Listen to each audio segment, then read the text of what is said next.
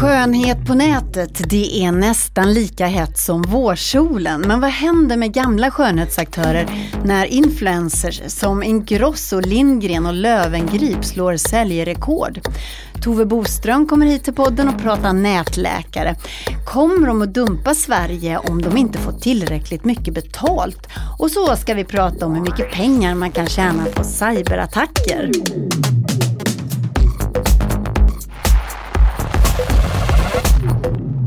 Hej där! Breakits podcast rullar ut i en ny upplaga just nu. Jag heter Katarina Andersson och gör den här podden ihop med Breakits reportrar. Den här veckan, precis som varje vecka, så spanar vi om det nya näringslivet och vi hoppas att du som lyssnar kommer att känna dig lite smartare. Här kommer först några snabba nyheter. Tunga spritflaskor är dåligt för klimatet. Till hösten så slutar SAS att sälja taxfree sprit på sina flighter. På det här sättet minskar man nämligen sin klimatpåverkan. Målet är att minska flygbolagets utsläpp med 25 procent på 10 år. Och slipper man dra runt med flaskor och fina chokladaskar på alla plan, då hoppas man kunna minska bränsleförbrukningen. Kinnevik gjorde en riktigt stor affär i veckan när de sålde telekombolaget Millicom. 6 miljarder kronor fick Kinnevik in på den affären. Och de nya pengarna ska inte bara vila på kontot. Investmentbolaget säger att de ska köpa nya digitala framgångssagor. Och vilka företag det är, det följer såklart vi på Breakit med spänning. De stora amerikanska techjättarna har hamnat under lupp igen. Flera amerikanska myndigheter har fått i uppdrag att granska Amazon, Facebook och Google. Ett besked som fick bolagens aktiekurs att falla. Totalt så försvann 1200 miljarder kronor i börsvärde på en enda dag när det beskedet kom. Du ser, det, det här är liksom fördelen med så som ljudinspelningsprogram var för jättelänge sedan. Det här ser man ju att det kommer in en fysisk, gra, en grafisk bild av ljudet. Ja. Eh, jämfört med hur det var på rullbandtiden, då visste man aldrig det. Ja, då kör vi igen då. Ja.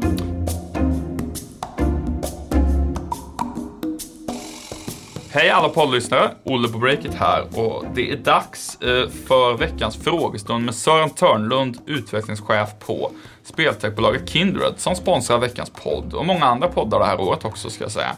Du Sören, ett av dagens riktiga buzzwords inom utveckling är microservices eller mikrotjänster kan man väl säga på svenska. Något som även Kindred pratar mycket om. Kan du förklara vad microservices är för mig som dum icke-ingenjör och för andra lyssnare som inte vet vad det är? Eh, microservices är ett sätt att dela upp stora system i mindre bitar. Eh, för oss betyder det att vi bygger vår plattform på mindre pusselbitar, det vi kallar komponenter, eh, som alla har ett väl avgränsat syfte. Varje sån komponent har en egen livscykel och ägs av ett team som helt sköter, sköter den komponenten och med väl definierade interface mot andra komponenter. En microservice äger också sitt eget data och sin egen affärslogik. Ja, men då tror jag att jag förstår lite mer. Det var bra förklarat tycker jag. Du, varför är microservices viktigt för er på Kindred? Microservices gör det möjligt för oss att göra många små förändringar hela tiden. Eh, vi kan på så sätt göra fler saker parallellt och leverera nya saker snabbare.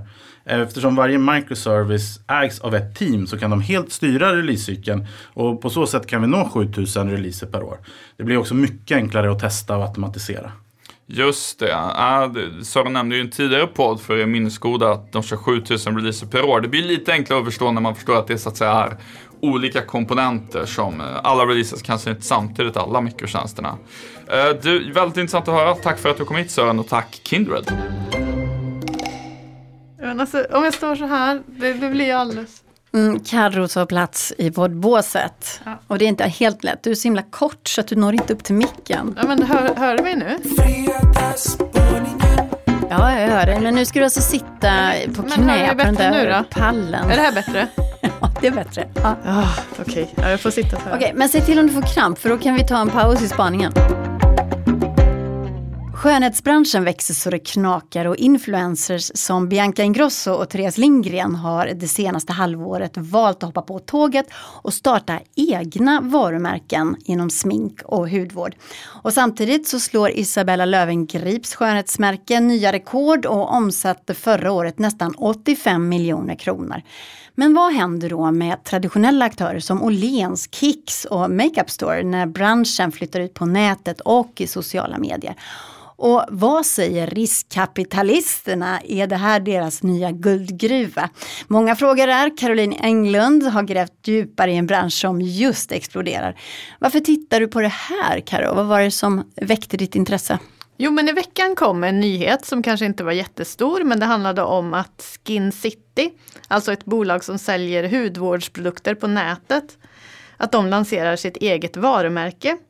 Eh, och det är alltså en blandning mellan hudvård och makeup som de kallar för Make the Make. Mm-hmm. Eh, och, ja, det här kanske inte är någon jättegrej men Skin City är ett väldigt eh, intressant bolag och därför fångade det här mitt intresse. De omsätter alltså 350 miljoner kronor om året. Så ja, de, är, de är stora och spännande. Och de har alltså då sålt andras produkter. Men just det här att de startar ett eget varumärke, det var det som du tyckte var speciellt. Och varför är det det? Ja men precis, de har ju fungerat lite som ett digitalt Åhléns eller ett digitalt Kicks kan man säga. Att de har sålt andras varumärken. Och de har många trogna fans men även om de har det så kan man ju lätt eh, kolla upp vad man ska köpa hos dem och sen eh, handla på något annat ställe. Mhm. Och att de nu satsar på ett eget varumärke betyder att de behöver ha större kontroll kring hela ledet i produktionen. Och då, nu får de ju också en unik produkt som eh, inte konkurrenterna har. Och det här ger dem lite större förutsättningar att eh, växa globalt till exempel. Men jag hängde inte med där. Var det här företaget svenskt? Eller är det... Ja, det är svenskt. Jaha, okej.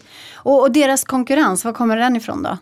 Ja, men flera stora näthandlare satsar ju på just eh, den här nischen med eh, skönhet, till exempel Amazon och Zalando och Boost. Eh, de, de satsar jättehårt på, i, i den här nischen.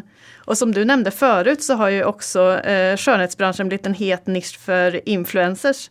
Och det är inte bara Isabella Lövengrips skönhetsvarumärke som går som tåget när jag pratar med en av grundarna bakom Bianca Ingrossos skönhetsmärke Kaja häromdagen så avslöjade han inte några konkreta siffror. Eh, Men han gav lite en hint. Han sa att förra veckan lanserade de två nya mascaror och då sålde de 15 000 stycken på två timmar. Och det kan ju ge en fingervisning om att bolaget mår ganska bra. Mm. Men, men varför går det så bra? Litar man så mycket på Bianca Ingrossos eh, skönhetsmärke? Eh, ja, men uppenbarligen så gör man det. Och det som har hänt i den här branschen är, den har ju varit ganska traditionell och man har varit beroende av eh, några stora varumärken. Men i och med att folk eh, börjar följa sociala medier och eh, eh, att man eh, kollar på Youtubers så har eh, här, den här branschen växt utanför. Nu kan nästan vem som helst starta ett sminkvarumärke och marknadsföra det. Eh, Och det här lämpar sig väldigt bra just i sociala medier eftersom det finns ganska mycket information kring hur man använder smink eller olika krämer och hudvård. Sådana här tutorials Ja på men Youtube. precis, och det passar Mm. jättebra för en youtuber som kan förmedla det här. Och samtidigt kläder kanske man känner att man vill prova men med smink är det inte riktigt samma sak. Man, kan, man kan titta på Youtube och tycka ja att det är precis, roligt. och, Ja. och tycker man att det ser bra ut så, så köper man det och sen kan man också se att eh, i och med att eh, man kan följa eh, trender i hela världen så kan trender från andra länder komma snabbt till Sverige. Nu har till exempel snigelslem från Sydkorea varit eh, en riktig hit här. Vad ska man ha det till? Jag tror man ska ha det i ansiktet faktiskt. Alltså för rynkor och... Ja, alltså, jag, jag är inte helt inne på den här trenden men det, det är tydligen liksom väldigt stort. Okej, men så, så Skin City verkar eh, det inte gå någon nöd på. Men hur ska det gå för de andra då? De mer traditionella som Åhléns eller, eh, eller Kicks som Makeup Store? Ja, det här är ju mer butikstunga kedjor kan man säga, för Skin City är ju en e-handel. Men eh, de har ju en del att göra då, de här butikstunga aktörerna. Och Kicks, eh, de eh, satsade på ett eget varumärke redan i våras. Och de stänger också butiker som inte är lönsamma. Senast förra veckan stängde de en i modgallerian. Och Åhléns ser vi också stänger flera varuhus. Men vad tror du händer i framtiden då? Är det de här eh, influencerdrottningarna som kommer ta över branschen? Är det de som kommer locka till sig smink och hudvårdsproduktsköparna? Ja, bland annat. Och sen tror jag att de stora bolagen kommer hänga på det här och satsa på egna varumärken. Eh, och jag försökte luska runt i det här och pratade till exempel med grundaren till skönhetssajten Eleven igår. Försökte pressa honom lite om han nu också skulle lansera ett eget varumärke. Eh, han avslöjade ingenting om det men han skrattade och så sa han att eh, det här är väl trenden för de flesta bolag. Så man kan ju hålla ögonen öppna kring det tänker jag. Mm. Och sen vet jag också enligt väldigt säkra källor att Hanna Videll och Amanda Schulman har ett sminkmärke i pipelinen. Det har du luskat ut? Det har jag. Mm. vad kan det vara? Läppstift? Nagellack? Jag vet faktiskt inte vad det är men det handlar om smink och eh, de kommer väl berätta mer om det här snart tror jag. Ja, spännande. Men då kan man ju fråga sig, hur mycket skönhet tål vi? Alltså man behöver ju inte fler mascaror eller fler läppstift egentligen. Eh, så hur många får plats på den här redan rätt trånga marknaden verkar det som? Ja, men I en tid liksom med Instagram och där vi jämför oss med andra så tror jag att utseendet kommer att fortsätta vara viktigt. Även fall nu är det mer kanske den naturliga looken som man får genom skönhetskrämer och eh, andra ansiktsbehandlingar som gäller. Eh, och jag pratade faktiskt med en riskkapitalist om det här eh, igår och han sa att det här är bara början. Han tror att den här branschen kommer växa ännu mer. Eh, och han håller ett öga på branschen också. Och generellt sett så har det varit ganska lite riskkapital i branschen. Skin City som jag pratade om förut, de tog inte in något eh, riskkapital alls förrän de för något år sedan såldes till eh, Axel Johnson-koncernen. 70% av bolaget såldes dit. Och jag tror att Axel Johnson-koncernen gjorde ett väldigt bra klipp och fler investerare kommer nog att leta efter liknande affärer framöver. Mm. Och han som jag pratade med sa att det här är ett område som har väldigt stor potential för att nu börjar ju även männen bry sig mer om sin hud och sitt utseende. Och det öppnar ju upp för en dubbelt så stor marknad som det kanske har varit tidigare. Då. Dubbelt så mycket smink? Precis, ja. Och vilka manliga influencers tror du kommer bli ledande där med sina egna märken? Ska vi gissa? Ja, har du någon bra? Zlatan säljer parfym till exempel. Ja, jag är så dålig på män. Ja. Nej, men... satte du mig på plats här. Ja. Jag tycker Stefan Lundell kan väl köra ett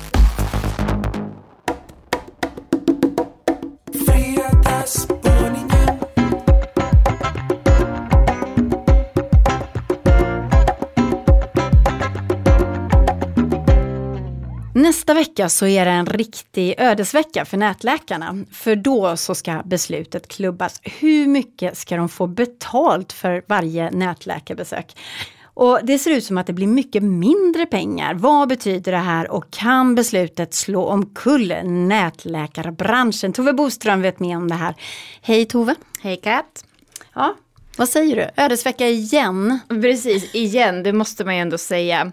Alltså den här frågan om att sänka ersättningen, det vill säga den totala summan som nätläkarna får från patienter och landsting vid besöken, det har ju varit på agendan förr. Senast var i mars då, när Sveriges kommuner och landsting, SKL, som liksom bossar över den här frågan då, eh, hade möte om att sänka den nuvarande ersättningen på 650 kronor till 450 kronor. Och den gången kunde man alltså inte enas, men vad är det man föreslår den här gången då? Ja, det här är lite snurrigt då, för det är ju ingen riktigt som vet vad som kommer föreslås. Varken jag, nätläkaren eller ens SKL själva verkar riktigt veta. Eh, men det du har pratat med alla? Eller? Ja, det finns i alla fall inget färdigt förslag på bordet. Normalt sett om man är journalist så brukar man ju kunna begära ut handlingar i förväg och så. Men eh, det finns inget färdigt förslag helt enkelt, så vi får, vi får spekulera lite om vad som är på gång. Mm. Så hur låter din spekulation då, vad som ska hända nästa vecka? Mm, jag ser några tänkbara vägar och eh, som jag förstår det från de jag pratat med så är en höjning inte att räkna med här i alla fall. Eh, det kan bli en sänkning av ersättningen eller så väljer man att låta den vara eller så tar man beslutet en runda till, alltså och skjuter upp det. Men det mest intressanta här är ju vad som kommer hända om man skulle välja att sänka ersättningen. Ja, hur hårt skulle det slå mot de här appläkarna? Ja, jag började med att ringa upp Kry som är en av de större nätläkarna. Och då fattade jag snabbt att svenskar som gillar att chatta med doktorn har lite anledning att bli oroliga här. För Kry Mhm. säger nämligen att eh, de kommer sluta erbjuda läkartjänster på nationell nivå, alltså över hela landet då, om ersättningen skulle sänkas. Mm, vadå, men behåller de tjänsten i stan eller? Ja, jag pratade med Livia Holm då som är deras policy och utvecklingschef och hon menar då att Kry redan går back idag med den nuvarande ersättningsnivån. Så de menar att det här inte skulle vara hållbart så de kommer se över sin modell då. Men vad säger alla investerare, de här riskkapitalbolagen som har satsat stora pengar i det här? Och så, och så berättar Kry nu då att nej men vi kanske struntar i det här. Ja, riktigt så är det ju inte då. Och precis som du säger så har ju riskkapitalisterna stoppat in hundratals miljoner kronor, inte bara i Kry utan i, i andra nätläkarbolag också. Så de kommer ju inte bara lägga av och de kommer inte vifta med någon vit flagg här inte. Men det finns ju faktiskt fler länder än Sverige där nätläkarna är etablerade. Så i Krys fall då så, så är de tydliga med att de, eh, de inte ser några problem att satsa på annat håll om Sverige då, jag citerar, aktivt bromsar digital vård. Aktivt bromsar digital vård.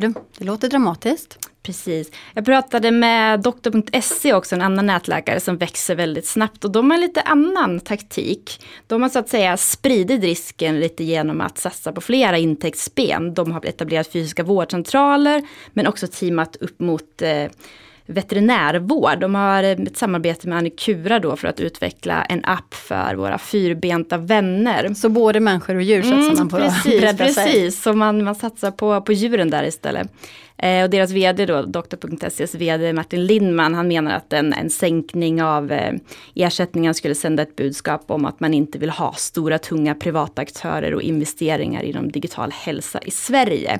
Så det, det är så de ser på det. Mm. Han, han menar att man inte vill ha det i Sverige då alltså? Nej, han sa det blir ogästvänligt att driva innovation och utveckla. Men jag kan också tänka så här om jag ska ta lite motsatt eh, sida här då. Att eh, det här med läkarbesök det är ändå våra skattepengar.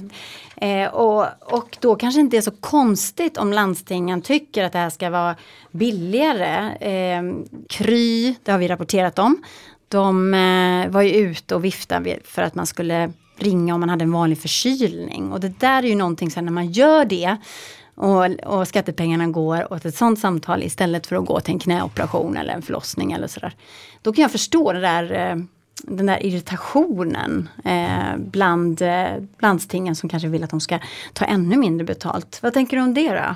Mm, precis, nu hörde vi ju en sida av saken här, men det här är verkligen en sjukt infekterad och omdebatterad fråga får man ju säga. Precis som du säger så har ju landstingen och, och regionerna där och som vi på Breakit har berättat så har de ju skrikit i panik över skenande kostnader när invånarna söker nätläkare. Eh, och samtidigt så har det kommit krav om skärpningar av reklam som varit för aggressiv. Så det är många sådana frågor som, eh, som figurerar också. Och på andra sidan har vi nätläkarna som menar att de förbättrar vården och inte bidrar till överkonsumtion. Så det är två starka viljor som står mot varandra. Det är spännande, det är som att vi är inne i något slags historiskt eh, skede här. Man vet faktiskt inte hur det ska gå då. Nej, Så tror du att det finns en risk för att de försvinner? För vi har ju lärt oss älska dem, liksom, de här tjänsterna. Nej, jag tror, jag tror absolut inte att de försvinner och jag tror också att digital, digital utveckling är nödvändigt för att sjukvården ska, ja, ska fungera. Sen hur det ska göras är ju kärnfrågan och det, det är väl det man försöker ta reda på nu helt enkelt. Det är ju en väldigt ung, ung bransch också. Vi har pratat om ersättningen här men det, det är en fråga om vilken roll nätläkarna ska ha i hela vårdsystemet och hur man ska, vilken vård som ska ges och hur och hur man ska bidra till eh, principer om vård efter behov och sådana frågor. Det finns ingen quick fix helt enkelt och det har man ju fattat och det är flera statliga utredningar på gång och så som tittar på de här frågorna. Så det blir väldigt spännande att, höra vad som händer nästa vecka. Men eh, den närmaste framtiden då? Jag behöver inte vara rädd för att eh, nätläkarna försvinner just till sommar om jag, om jag får ormbett. Du eller vill ringa från, från Nej. sommarhuset ut till skärgården. Nej, i sommar så, så bör det kunna vara lugn i alla fall. Det kommer inte vara några, några större förändringar de närmsta tre till sex månaderna enligt SKL i alla fall. Oavsett om det beslutas om en förändring eller inte. Ska jag testa här eller? Testing, testing. Testing, testing. Um, Hej, det här är Camilla på Breakit som har ett budskap från vår sponsor Nosto. Framförallt till dig som jobbar inom e-handel och retail. Visste du att 84% av konsumenterna idag förväntar sig ett personligt bemötande men det är hela 37% av butikerna som inte personaliserar upplevelsen alls. Well, det är just det som vår sponsor Nosto hjälper till med. Har du en e-handel så ser de till att den blir mycket mer relevant för dina kunder genom att använda sig av AI och maskininlärning för att förutspå vad som passar just dig. Så om jag surfar in på säg skönhetssajten Eleven som är en av Nossos kunder, eh, så kommer den efter ett tag att se annorlunda ut jämfört med om du som lyssnar på det här surfar in eftersom du och jag har ju troligtvis olika hudvårdspreferenser.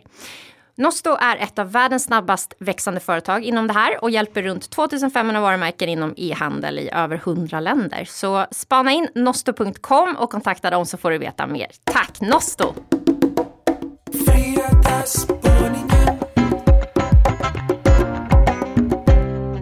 Hej Jon Wahlqvist, poddredaktör.